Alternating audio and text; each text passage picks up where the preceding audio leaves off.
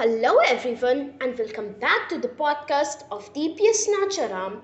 I'm Aadit Kashyap from class 5Q, and today I'm here to give you an overview of averages.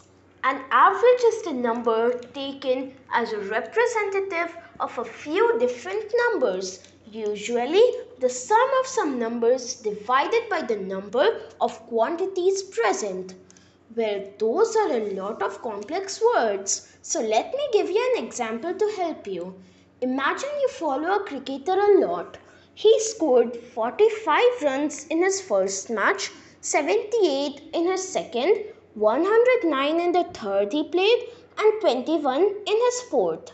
Another person asks you that how many runs did the cricketer score in one match?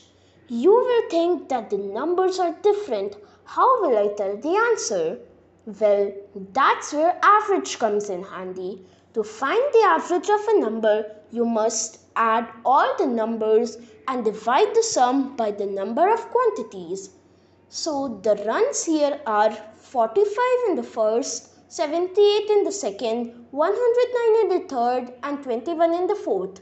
And when we sum it all up, it becomes 256 and when we divide it by the quantities which in this case is the number of matches which is 4 the average is 64 thus the average number of runs scored in a match is 64 hope you enjoyed learning about averages today. Thank you